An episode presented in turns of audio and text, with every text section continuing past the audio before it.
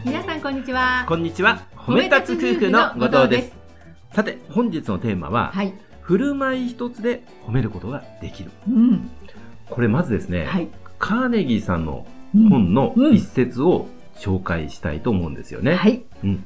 と人生論うんという本。そうなんではい。ここでね、このカーネギーさんのご友人のエピソードが紹介されてましたよす。そうね。なんですよ。はい。で、このご友人っていうのうが、ん。食料雑貨店を営んでいたんだけれども、うんこれも経営が破綻してしまう。うん。うん。なんとかしなきゃって言って、その、まあ金策に走ってる様子、そうなんね。です。そこから始まるんですようね。ん。うん。で、これ実際に、はい。この一部を、うん。あの、皆さんにはい。朗読させていただいた方が早いんではないかとそうですね思いますよね。はい。うん。では、ですので、はい、ますみちょっさとん、ねはい、はい。読ませていただきおます願い。いたします。はい。2年ほど、ウェブシティで食料雑貨店を経営してみたけれども、貯金がすっかりなくなったばかりでなく、借金を背負い込んでしまい、その返済に7年もかかった。すでに1週間前の土曜日に店を畳んでいた私はうん、カンザスシティへ食探しに行く費用を借りようと銀行へ足を向けていた。私の足取りはいかにも打ちひしがれた様子であった。まさに生も根も突き果てていた。その時不意に通りの向こうから両足のない男がやってくるのが目に入った。彼はローラースケートの車輪を取り付けた小さな木の台に座っていた。それぞれの手に握った木の杖で勢いをつけながら通りを進んできた。私たちが顔を合わせたのは彼が通りを横断した直後であり、歩道へ上がるために自分の体を5、6センチ持ち上げた時だった。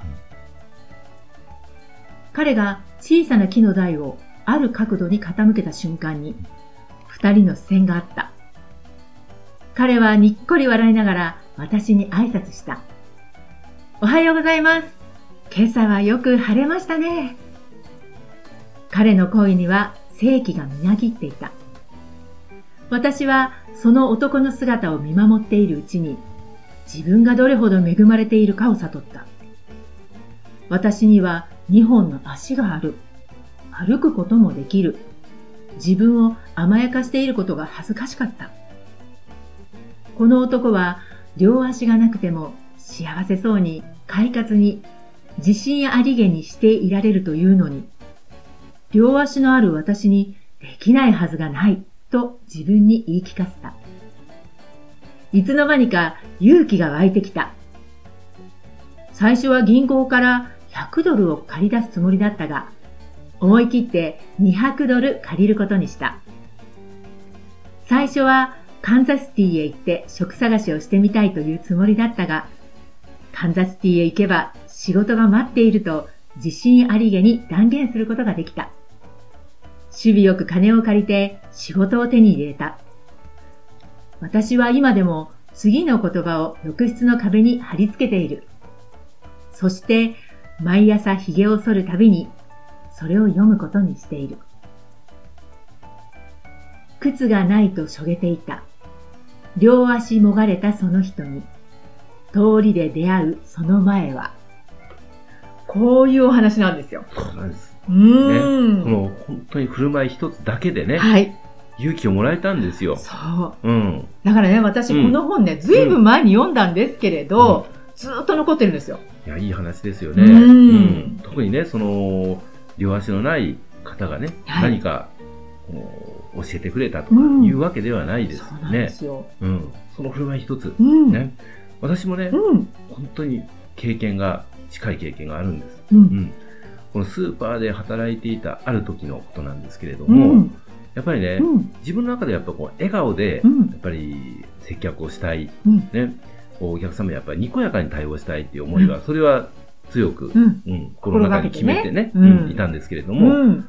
ただいね、やっぱり忙しい時とかね、時間に追われてる時あねー、これどうしてもね、顔がやっぱ険しくなっていたりとうん。か、眉間にしわ寄っちゃそっうたそうりそうね。そう、なんか声かけられるるのが嫌だなっていう瞬間がうねん、チラチラチラチラしてたんですうよ。ん。うん。で、その、なんかこう頼み事されるとね、うんまたここで時間のロスがあるよねあーとか言ってね。手を止めないといけないそかうらそうね。そうそう。で、またもうその日、日が終わった後に、うんああ、ちょっとあの態度いかんかったなとか、うん今日はもう全然笑顔が出てなかったよね。うん分かってるけどできないってね。うん。で、そんな時にね、あるお客さん、うんね、女性の方がうん近づいてきてね、ああ、またなんか頼まれることかなって、うんまあ、また時間ロスするかなって、こう、マイナスのことばっかり考えてね、うん身うん構えているみたいな感じの時、うんそのお客さんね、もうニコッと笑ってね、うんうわ今ね、値引きされて安くなってるんですねって、これ一つもらおうかしらってね、うんああ、これね、主人が大好きなんですよってね、うんなんか頼み事するわけでもなく、うんニコニコニコニコ話しかけてくれるんですうよ。んううんんでそれをね、聞いてるうちに、見てるうちにね、うんなんかほんと、ああ、いかんって、ああ、ハッとしたんだ。本当にね、もうこう反省しました。あ、本当この人の態度素晴らしいって。う。うんん。自分は本当このマイナスなことばっかり考えていかんなっていう心から反省しました。ううん。ん先ほど紹介したあのカーネギーさんのね、そうなんですよ。ご友人のお話と似てますようんそうなんね。うんでやっぱりね、こう反省しただけではなくて、やっぱすごいね、パッとこう、心がね、うん晴れやかになりましたよね。ううん。ん。だからどうですかうね、ん。あの言葉をね、饒舌に言わなくても、うん。やはりね、もう。もうまさに今回のテーマ、もう振る舞い一つ。ね、それでやっぱり勇気をもらえることってあると思あいります。ますよね。う。うんん、でそしてこれがまたね、うん。自分、自分のそれぞれなりたいこう理想の姿ってあるじゃないですか。ありますよ。うん。うんね。まさにこう、笑顔で接客したいんだけど、と思ってもできていない。そうねね。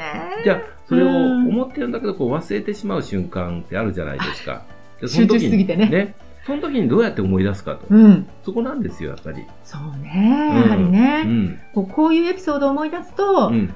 そういえばってそうね。そうそう。やっぱりエピソード、もう記憶っていうのはうね、ん定着しますし、そう先ほどのうんカーネギーさんのうんご友人の方も、毎朝やっぱりそのね、詩そうをなん書いですてよそこを読んでいく。そう。でこれがやっぱ意識を定着させるってことになってるのかなって思ってうね。ん私たちもね、あの、うん褒め立つの中で、なりたい自分の理想の姿を書き出すっていうのをやるやるじゃないやでりすか。ますねねうん。だからそれをね、うんこうどんな瞬間にどういった出来事をこう常に思い出していくかっていうことが大切だなって改めてね今回、えー思い出させていただきました、はい。本日も最後まで聞いていただきまして、ありがとうございました。ありがとうございました。